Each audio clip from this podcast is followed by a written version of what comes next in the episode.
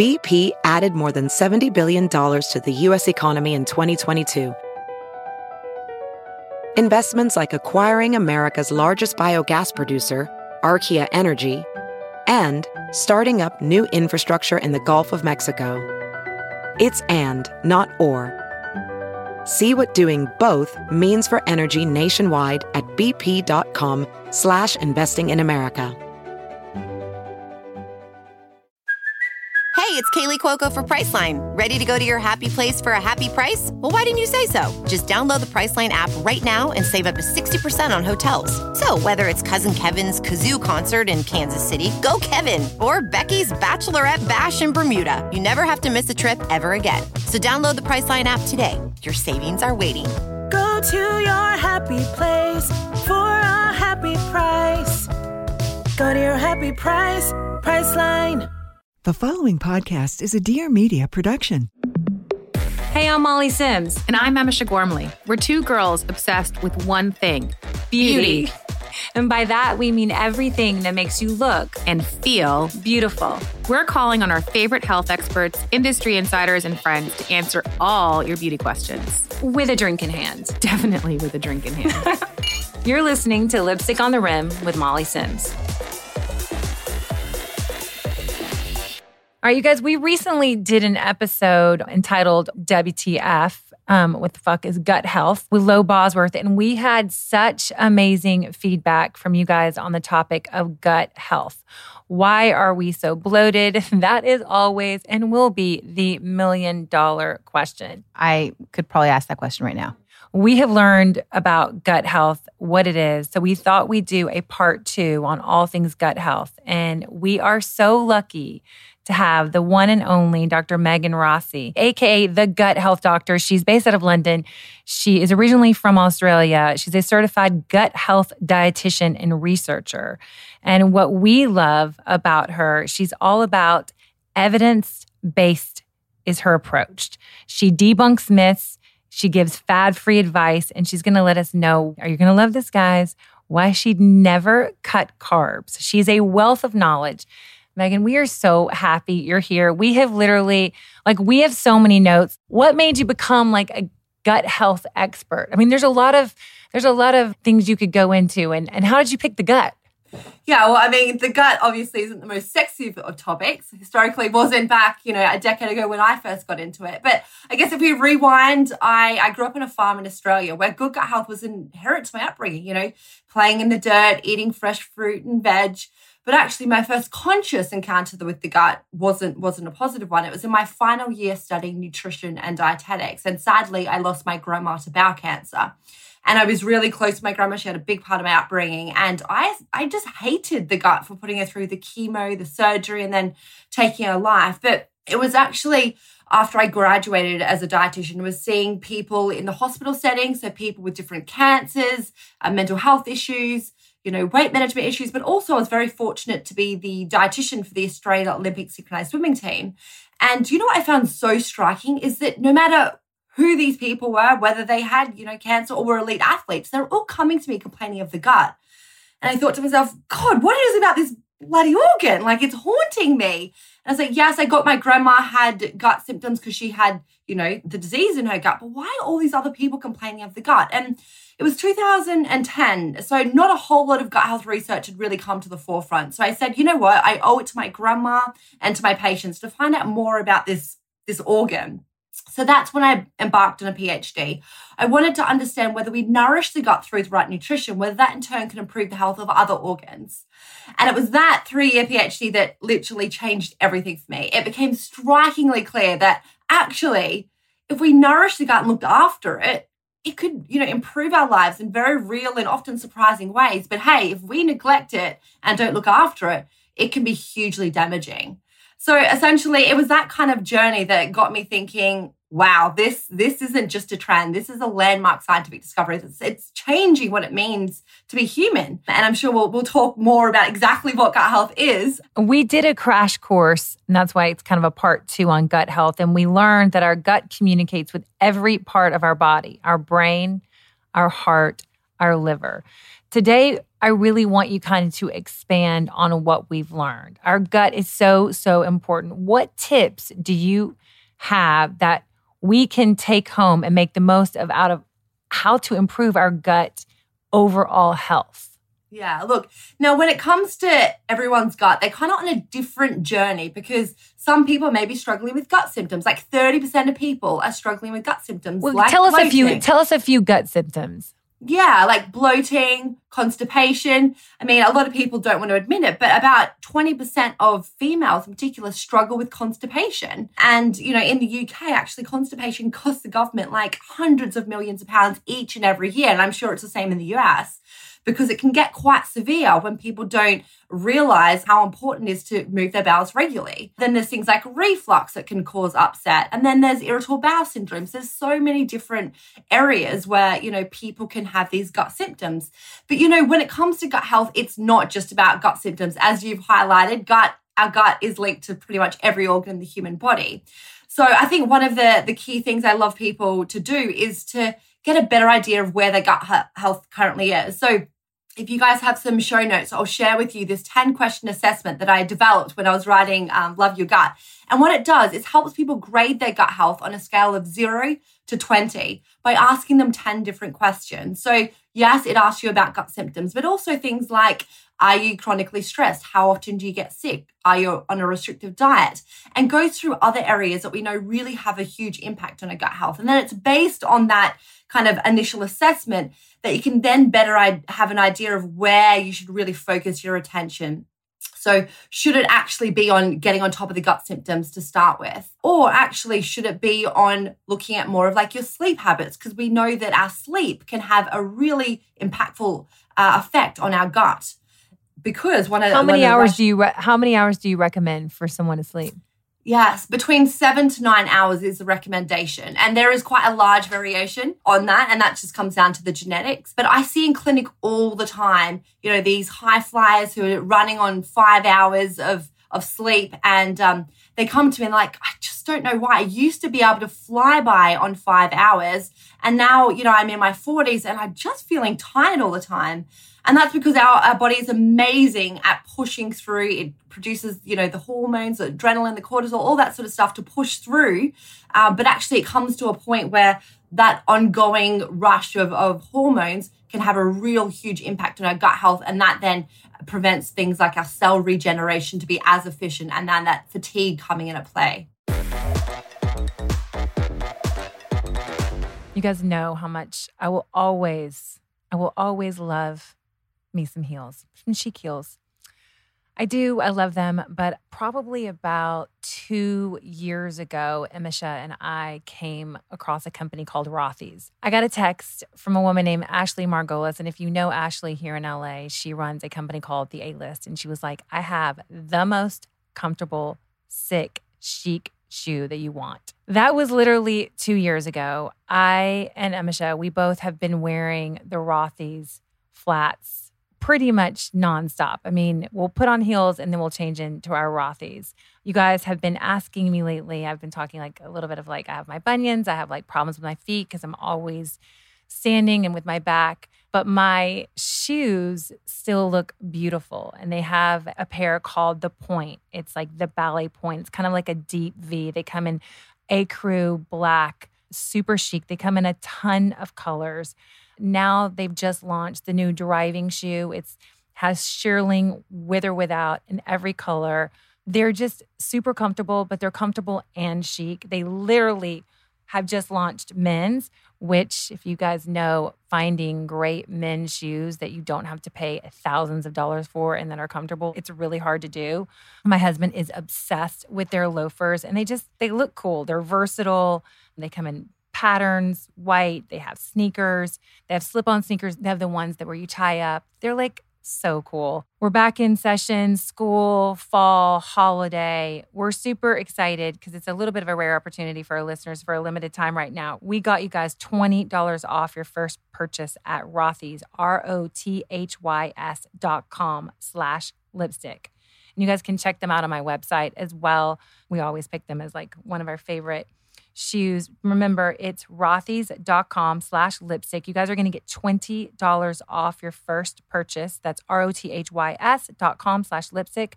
Head to rothys.com slash lipstick to find your new favorites. I promise you guys, you're going to be obsessed. You can keep your heels. You're going to want to wear your flats more, your tennies, or your driving loafers.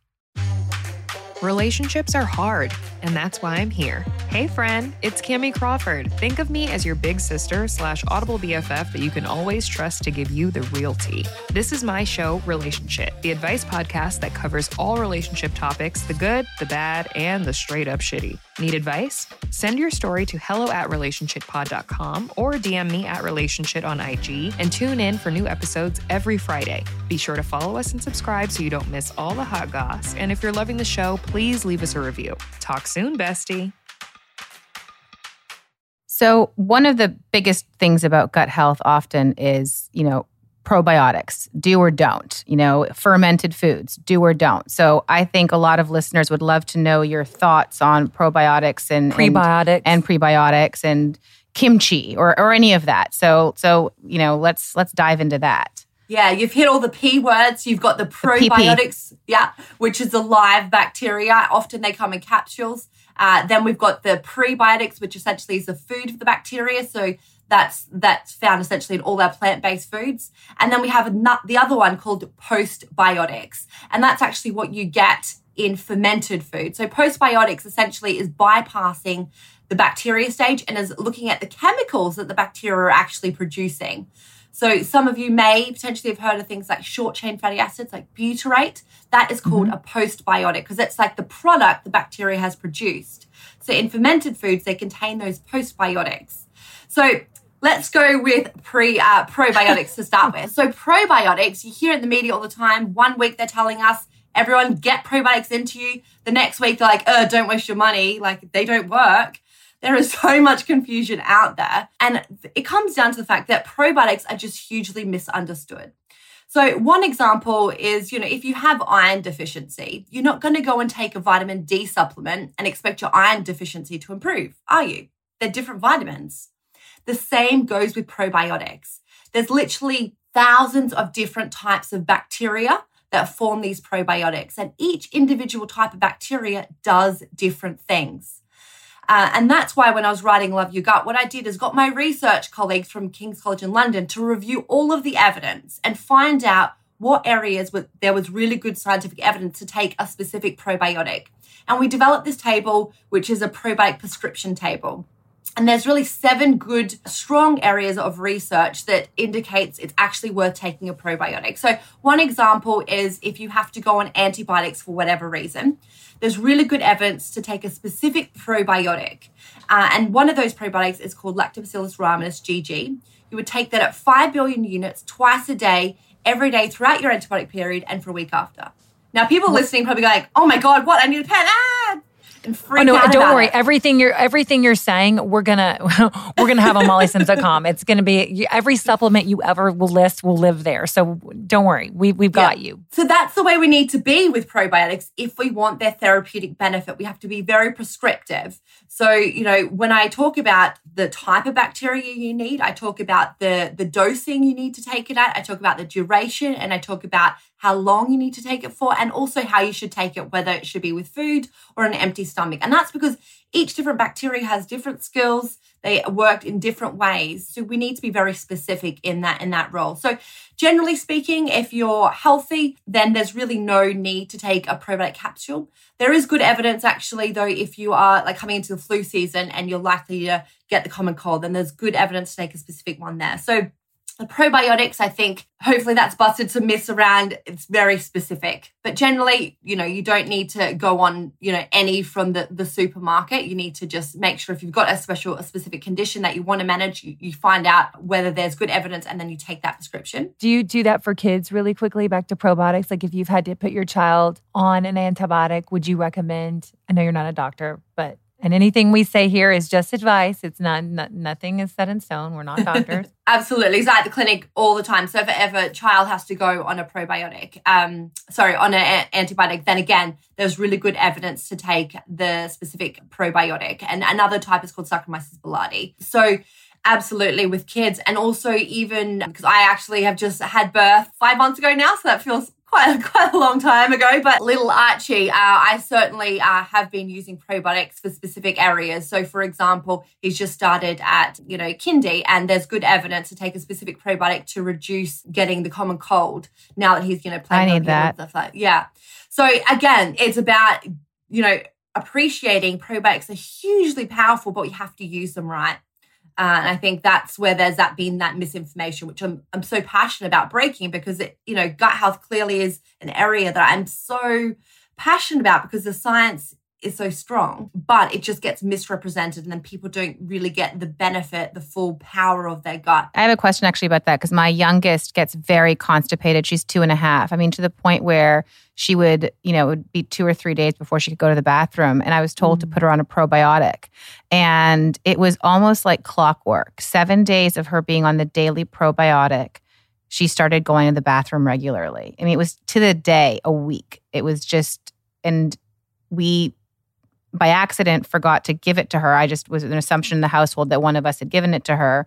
And then she got backed up again and actually ended up in the ER because she was in so much pain and we didn't realize what it was. But would you recommend that? I mean, is that another reason for for probiotics to be able to consistently go to the bathroom? Yeah, out of those seven indications, constipation is one of them where there is good evidence to take that specific probiotic, and it's a type of bifidobacteria, um, which is the bacteria name. But also, when it comes to constipation, it's such a complex condition. Even though it's so common, there's there's so many different things that cause it. So when I wrote uh, "Love Your Gut," I'm sure you guys can absolutely share this. There's a flow diagram which helps people work their way through constipation and get a better idea of which strategy, which evidence based strategy works for them. So, for example, some people, it's literally as simple as getting more fluid in, getting more fiber. So, you tick that off. If you're already doing that, that hasn't worked for you, then you won't move on to the second line strategy. The second line strategy is looking at a type of fiber called psyllium husk. And they give the, the prescription of that. You know, it's super cheap, get it most health food stores.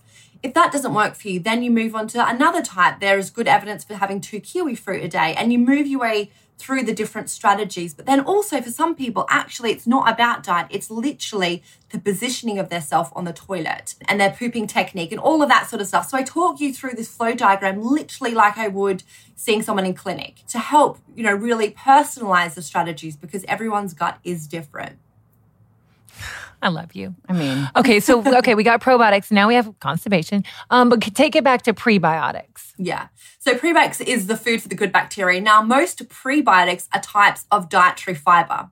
So a lot of people have heard the word dietary fiber. Essentially, it's the backbone of all our plant-based foods. Now, when we say the word fiber, you know, it's something we're certainly not getting enough of. In the US, people are getting less than 20 grams uh, a day. We know we need much more than that. In fact, some studies have shown for mental health benefits, we need 50 grams of fiber a day. Uh, but that shouldn't come from just a fiber supplement. We know there's close to 100 different types of fiber. And one of those categories of fiber is called the prebiotics. And in, in the book, I do give a little table of all the different prebiotic foods out there. But instead of people necessarily fixating on it, if you're having what I recommend 30 different types of plant based foods a week, so things like your different whole grains, your nuts, your seeds, your legumes, your fruit, and your veg, you're actually going to be getting in plenty of prebiotics. Now, in my clinical practice, there are some indications where I would recommend a specific prebiotic supplement. Uh, but that is very much um, on an individual level and not that common the average person, absolutely, you can get your prebiotics from Whole Foods. And they contain the, another P word called polyphenols. Uh, essentially, that's another type of nutrient that feed the gut bacteria. So, going whole foods for your prebiotics is really going to get you your, your biggest bang for your buck. Um, and then the postbiotics, are things like your fermented foods, so your kimchi, your sauerkraut, your kombuchas, your kefirs, all the different amazing traditionally fermented foods. So we call them fermented because essentially the bacteria take a base product. So one example is like kefir, uh, dairy kefir. They take cow's milk or goat's milk or whatever, sheep's milk, an animal's milk, and you add some live bacteria and yeast to it. And the bacteria and yeast start to break down the milk sugars And when they do that, the milk sugar is called lactose. When they break down the milk, milk sugars, they produce these amazing chemicals called those short chain fatty acids and different type of acids, which we are believed to have health benefits. So when it comes to, I guess, the scientific evidence, because remember, you know, I'm a, a scientist by background. My research team at King's actually reviewed all the evidence out there for fermented, traditional fermented foods. And although there was so many test tube studies suggesting benefits for mental health, heart health, reduction in cancer risk, actually there wasn't any human studies suggesting health benefit. Now that wasn't because the studies were all negative, it's literally because the studies hadn't been done. So, I guess my advice when it comes to fermented foods is that absolutely great to include in your diet. I mean, they taste delicious as well, but a lot of people, you know, aren't ready to have them in their diet or don't enjoy the flavor. And why I say, you know, you can still absolutely have good gut health without these fermented foods. They're nice to have, but don't think, you know, you you're to ruin your gut health by not having them. It's all about I think slowly adding them and dabbling in them is a kind of a fun way to approach them rather than saying I have to have my kombucha every single day because actually you can get gut health nutrients from your, your plant-based foods and you don't necessarily need the kombucha. I actually have a question, and this is one that we we don't have on here, but it was a conversation I had with a mom friend of mine, and she went to a doctor who said that gut health actually affects fertility. Do you have any thoughts on that? Yeah, look, when I was uh, writing my, my second book, um, I looked into all of these different axes. So we've got the gut skin axis, so the two way communication between our gut and our skin, our gut metabolism axis, so things like weight management and our gut, then also gut hormone axis. And it is just incredibly fascinating to know that our gut bacteria actually help regulate estrogen levels. Mm-hmm. And they certainly have been shown to to help. So when we when we produce the, estrogen they can help recycle the estrogen in our gut that then gets into our blood. They have this special enzyme to help uh, recycle that estrogen. So we certainly know in a lot of um, hormone related conditions um, that including fertility that our gut bacteria can potentially have some role especially things like the menopause. We know there's actually quite a lot, a lot of good evidence for that when it comes to the uh, fertility, I see patients in clinic, and what I say is I don't want to overpromise. I mean, mm-hmm. it's such early stages. I don't want people to be go down this path of being kind of fooled in by you know some kind of scandalous people out there saying, "Look, take all these gut healthy products, and I'm going to get you pregnant," because we just don't have the evidence yeah. of that. What I say is, hey, why don't we start really nourishing your gut bacteria with heaps of different plant by diversity, but also things like we know omega 3s is really helpful for gut health, which actually come from oily fish, and many other sorts of, you know, the, the fermented dairy, which is a great source of calcium and all that sort of stuff. Try them in your diet and then see how you go rather yeah. than, you know, taking, yeah, all those supplements. I think we're not there yet for fertility. I recently, you guys, posted a picture of my holiday pajamas on my story, and you guys, all my followers went crazy. You guys know I'm obsessed with the print, and you guys know Imish and I are obsessed with PJs, travel, athleisure. But we got so much feedback. So I wanted to share with you guys because I got you guys a little bit of a deal. It's called Print Fresh. They have a PJ brand. And I was so excited when they reached out because I literally got so many of you guys DMing us that I wanted to try to get this. They have sizes ranging from extra small, petite to six times, free fast shipping. They are amazing. It was started by a woman textile designer. Sustainability, inclusivity, the PJs are so good. I am obsessed with their prints. They have eye masks, they have bags, but it's the prints, the PJs that we really are we love. They're 100% cotton, lightweight, breathable. I literally have washed my a thousand times. And they just get softer with every wash. My kids love me in them. And I love it because they really do have really rich, colorful, gorgeous patterns, polka dots, stripes, animals, fruits. I love them. So I wanted to reach out. You guys are going to be obsessed. Nothing says the holidays like some themed PJs here at the Stuber Household Holiday Pajamas. And at the Gormley household, we really do. We get into our pajama look. We love a Liberty print. Even if the kids hate me, I literally make us all dress alike. Print Fresh PJs are the perfect gift for the season. You guys are going to love them. We got a great um, exclusive discount for all of our listeners. So head over to printfresh.com. That's P R I N T F R E S H.com and use code lipstick for 15% off your first order. That's printfresh.com, P R I N T F R E S H.com, and use code lipstick for 15% off your first order. You guys are going to love them. We love them and you can travel with them. Like it's, they're fun, they're beautiful, and they're super chic, and it makes the, the best gift. So, you spoke about gut health, fertility, gut health, metabolism. Let's talk a little bit about metabolism trying to lose weight. I recently read in, in Daily Mail a piece that you did that the title is called Why I'd Never Cut Carbs. You also say you don't believe in colon cleanses, you don't do keto, and you also say don't cut out whole grains. Do you mind kind of debunking these myths? Because that's why we really wanted to track you down in London and thank you. I know it's so many hours time difference for doing this, but you're really debunking these myths and we're getting p- different people's advice and we found that fascinating. That like why I'd never cut carbs. Everybody says cut carbs. Yeah, look, because because there is just so much myths out there, and then if you actually looked at the hard core science, the science that you know has been tested in hundreds of thousands of people. They show that people who include whole grains in their diet, things like your quinoa, your buckwheat, your wheat berries, the real actual whole grains, actually have much better health outcomes, also including weight management in the long term. So, one of the things about carbs, carbohydrates, is actually one of the key types is dietary fiber. So, like I mentioned before, dietary fiber is the backbone of all our plant based foods.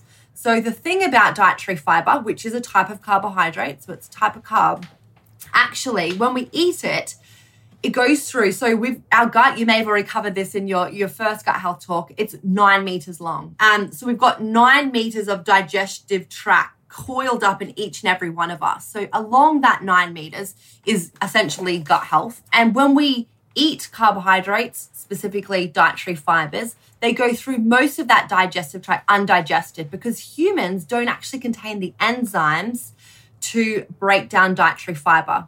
Fiber is so important as being linked to all of these health benefits actually because it feeds the gut bacteria. So it gets the lower part of that digestive tract where we have those trillions of bacteria and they then feast on that dietary fiber and produce a range of different chemicals, some of which are called those short chain fatty acids. And it's those short chain fatty acids that help regulate our appetite.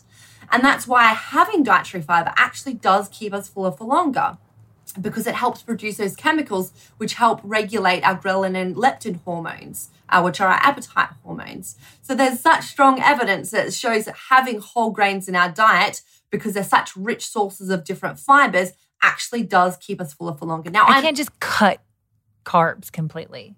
Like I can't. No. I, I can't do it. That's why I love the article. Why I'd never completely cut carbs. Yeah. I mean, I'm certainly not talking about we know that average person is having too much refined carbs like, you know, you know, processed bread and you know all these different cereal products. Absolutely we need to reduce them. We need to replace them with the whole grain. So, you know, there is like close to 100 different whole grains out there, yet we always return to refined wheat, corn, and rice. But hey, guys, you know, go to your local supermarket. There's so many out there that's super affordable. You know, quinoa and buckwheat and millet and spelt and wheat berries and freekeh and teff. There's so many out there. They're so tasty as well. You guys need to, you know, get behind it, trying these different types because the thing about these different types of fibers is that they feed different gut bacteria. So if we're just having, and this is an explanation of people who say things like, "Oh, I'm on a keto diet, but I have loads of fiber," and I say, "Okay, that that's great that you're having the fiber from maybe some of your veg, which is good." But the thing about fiber I touched on before is there's close to 100 different types, and each of them do different things. So if we're getting all our fiber from broccoli, then we're only feeding the bacteria that like broccoli, and we're missing out on the bacteria that like the whole grain fiber and the legume based fiber. And those bacteria have different skills. They produce different hormones and different vitamins for our body to do all different things. So, how many Um, different so types think- of bacteria are in my gut at the moment? Like on any given moment, how many billions? I would guess, right? Yeah, so there's trillions of bacteria. And So I have to feed trillions of bacteria. Is what you're trying to tell me. Trillions of bacteria. And not to overwhelm you guys too much, but I think you're ready for it to highlight that it's not just bacteria in our gut. We've got beneficial viruses, fungi such as yeast, and even parasites, which actually all work together to have this synergistic effect, this whole body effect. So when you hear that word, our gut microbiome, it's not just the bacteria compartment, they are the majority, but actually they work with the viruses, the parasites, and the fungi to have this protective effect on our body.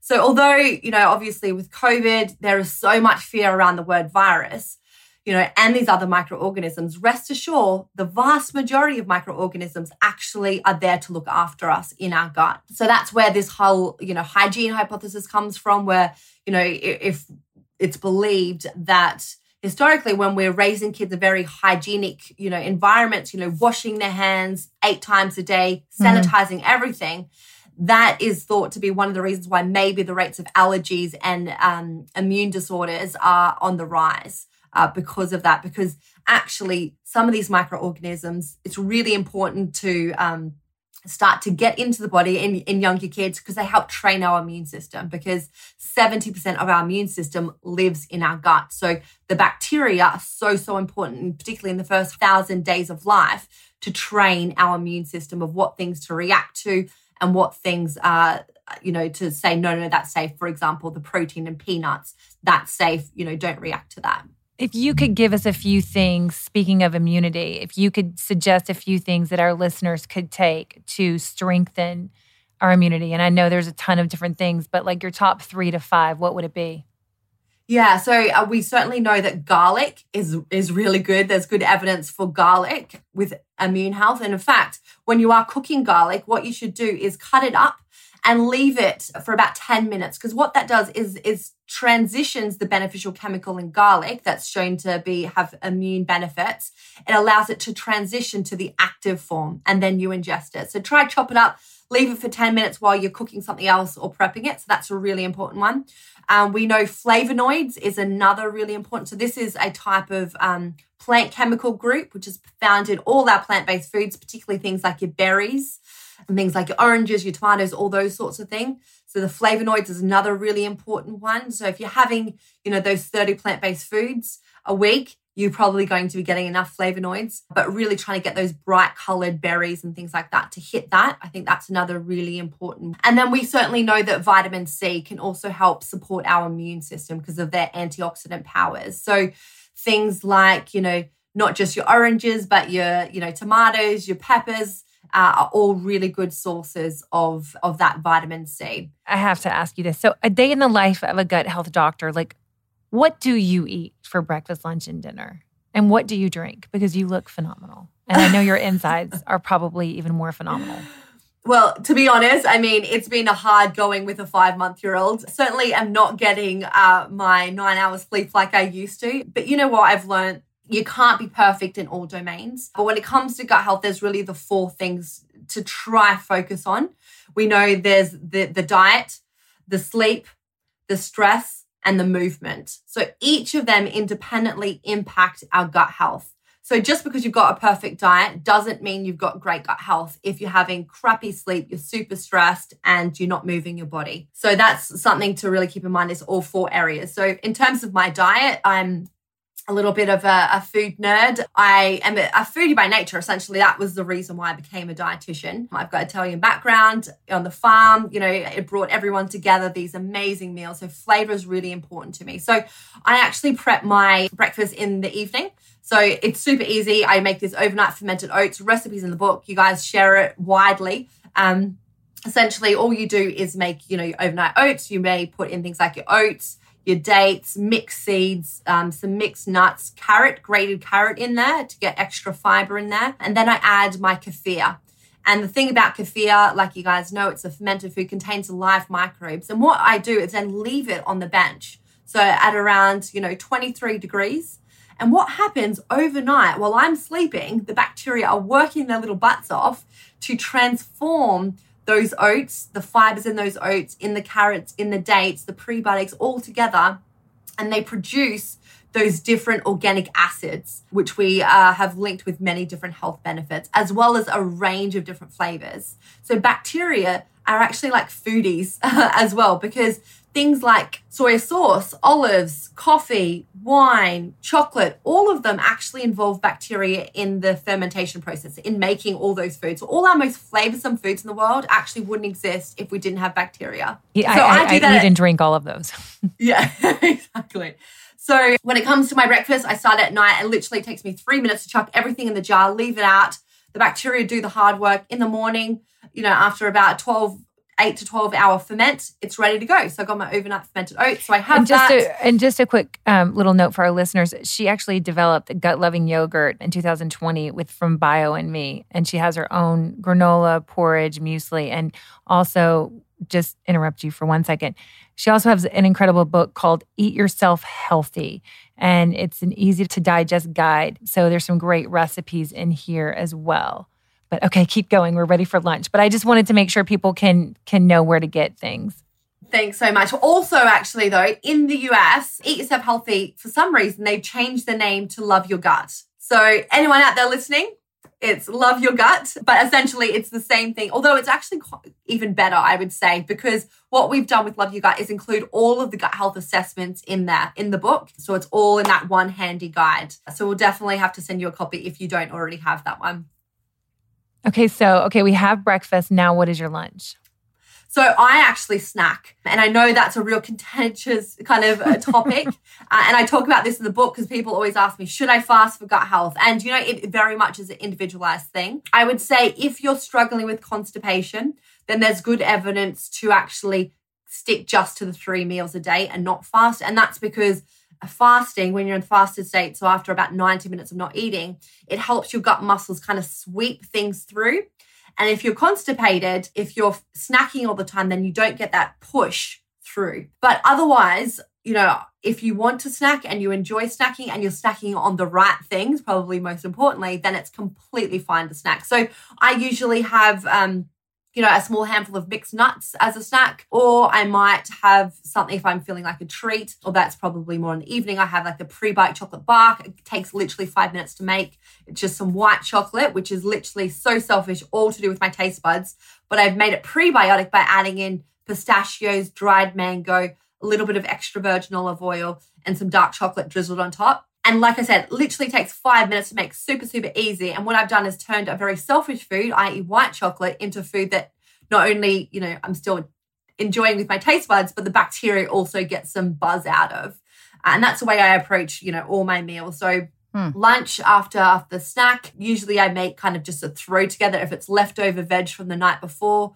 Add some smoked salmon on, might get some live yogurt to flavor that, a little bit of balsamic vinegar, also helps regulate blood sugars, balsamic vinegar, and then probably have some uh, sourdough bread. I love seeded sourdough, it's one of my favorites.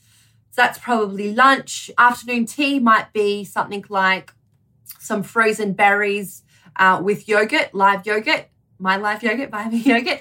But what I recommend is have the frozen berries and then chuck them in your yogurt and actually you mix them really quickly and it makes the yogurt freeze so it's kind of like this froyo. Yeah, it's it's really delicious.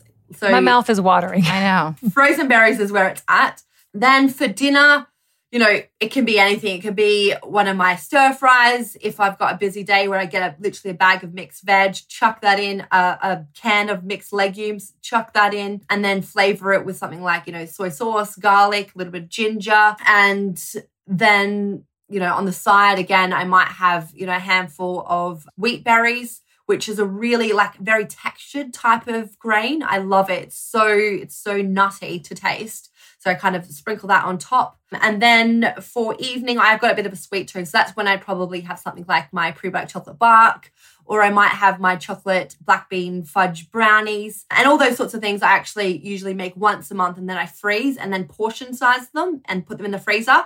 So then, you know, I've got something ready to go instead of, you know, just getting that white chocolate bar or just, you know, snacking on you know, a bowl of ice cream or something like that. It's all about kind of preparing uh, for those snack attacks. Are you more plant based? Are you more, do you do any meat, chicken or steak or bison or anything like that?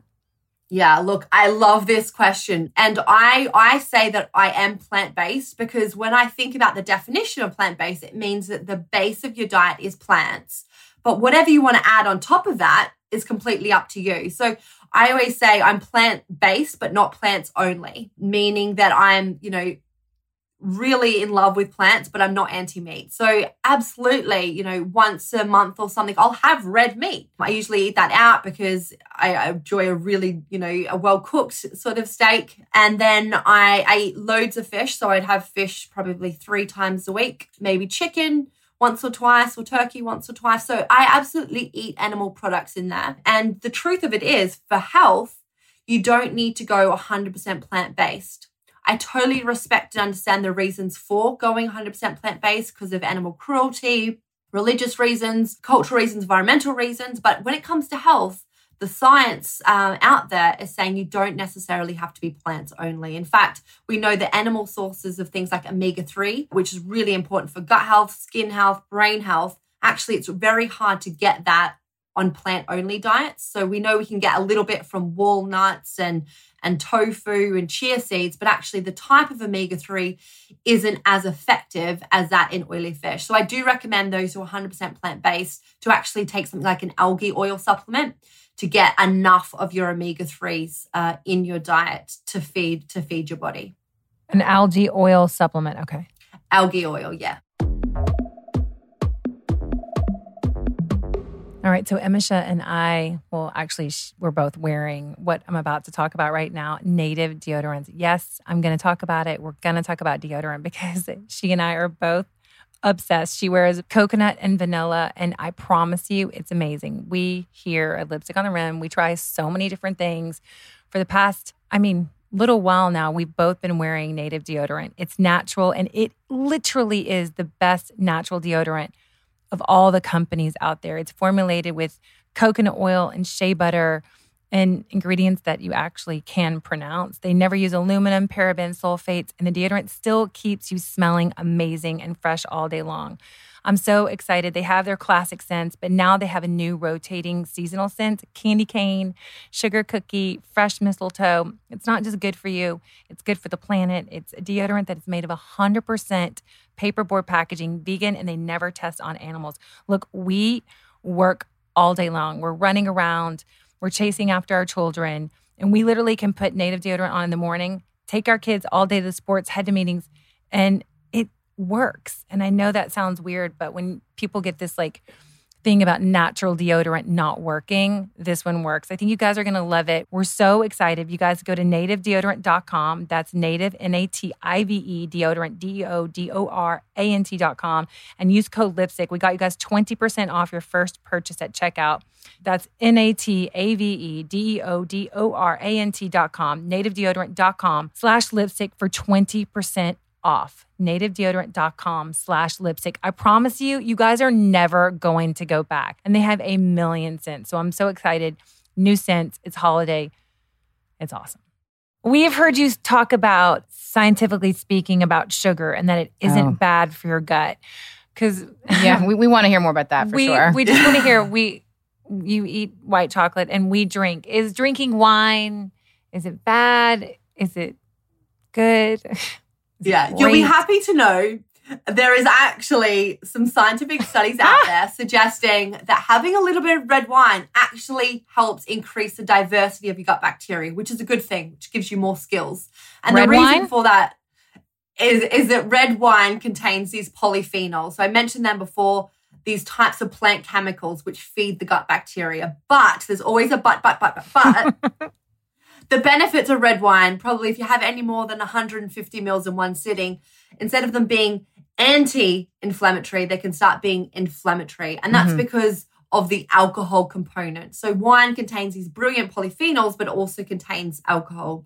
And the thing about when you have, you know, too much alcohol, so any more than, you know, one or two standard drinks, is actually it starts to make your gut lining a little bit leaky. So if you think of that nine meter digestive tract as being quite like sharp like that. When you have alcohol, it makes it sort of open up and that means that things that would normally stay in your gut and go through and, and you poop out actually start to get into your body. Is there a test that you can do for leaky gut? There is. So at King's, uh, where I do a range of different clinical trials, we do measure leaky gut in some of our studies. But what that involves is this 24 hour urine test. So you have to collect all your urine for 24 hours and you have to have all of these different sugars at different times. And that's the kind of gold standard for leaky gut. Now, there's companies out there that are saying they can measure leaky gut through, you know, single types of tests but they're not valid. So we did this big review of trying to understand, you know, what outcomes we should do for our research. And those sorts of like zonulin is one. There there is a little bit of kind of correlation with leaky gut, but it's not a very good measure of how leaky gut is. The other thing about leaky gut, really importantly, I know I'm going on a tangent, but it's it's a, probably uh, an interesting one for people, is that leaky gut is not a black and white diagnosis. In fact, we all get leaky gut from time to time. So if we have a high fat meal, our gut will get a little bit leaky, but it'll close back up. If we're nervous or anxious or stressed, our gut will get a little bit leaky, but then we take that away and it'll close back up. You know, if we go from, if we run a marathon, which is, you know, hugely beneficial in some ways, actually get a very leaky gut. And that's why often people get very strong GI upset if they do a marathon and they're not prepared for it. So, leaky gut, moral of the story is it's not a black and white diagnosis. It's about, it's more of a symptom of something else going on. So, for example, if you have celiac disease, you know, this autoimmune condition to gluten, you'll get a leaky gut. If you have gluten, take the gluten out of your diet, it'll close back up. So, it's how do you feel about gluten overall? Gluten and dairy, how do you feel about it? So, if unless you've got celiac disease or you've got non-celiac gluten sensitivity, so it's a type of kind of intolerance, which celiac disease affects 1% of the population on average. Non-celiac gluten sensitivity is thought to affect anywhere between 2 and 6% of the population.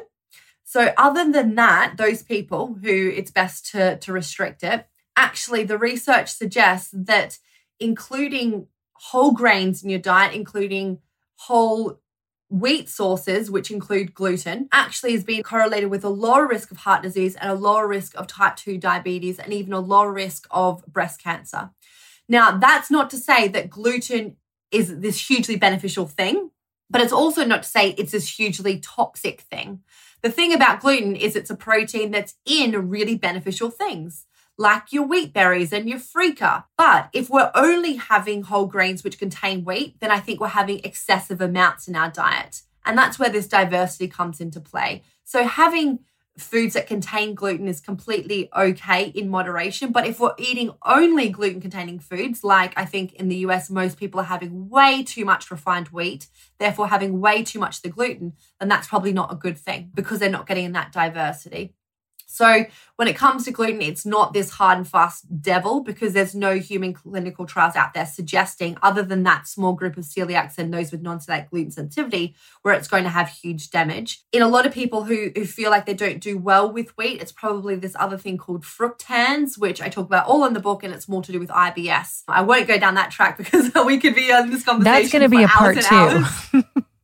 but we do we do want to get to beauty Yeah. because you're so Yeah. beautiful your skin is incredible you have the most gorgeous long flowing blonde hair because i Mum follow you hair at the time. moment. Sorry, I've I tied it up love- you. i love that though Yeah. what what do you do do you do you love skincare do you love beauty i mean i know you take incredible care of yourself what is your kind of like go-to skincare products and you're also in london which is amazing Yeah. So I think when it comes to my approach to skincare, it's really about nourishing your skin from the outside in. So we do know that things like your your flavonoids, your omega 3 from your diet really can improve your skin's appearance. And the thing about our skin, we literally have billions of bacteria on our skin. And this is called our skin microbiome. So like we've got a gut microbiome, we have this skin microbiome. And there's actually some really exciting research. So, just as a disclosure, I'm working with Lancome at the moment, and they're doing really cool research looking at this product, which is got these prebiotics and product and postbiotics, so products from the bacteria, and they're looking clinical trials, putting that on the skin, and whether that's improving things like our our skin's aging process. and I guess where this this area of research is really stemming from is that there's really a cool science that's shown that our skins, our our skin microbiome is a better predictor of our, our age than our gut bacteria are.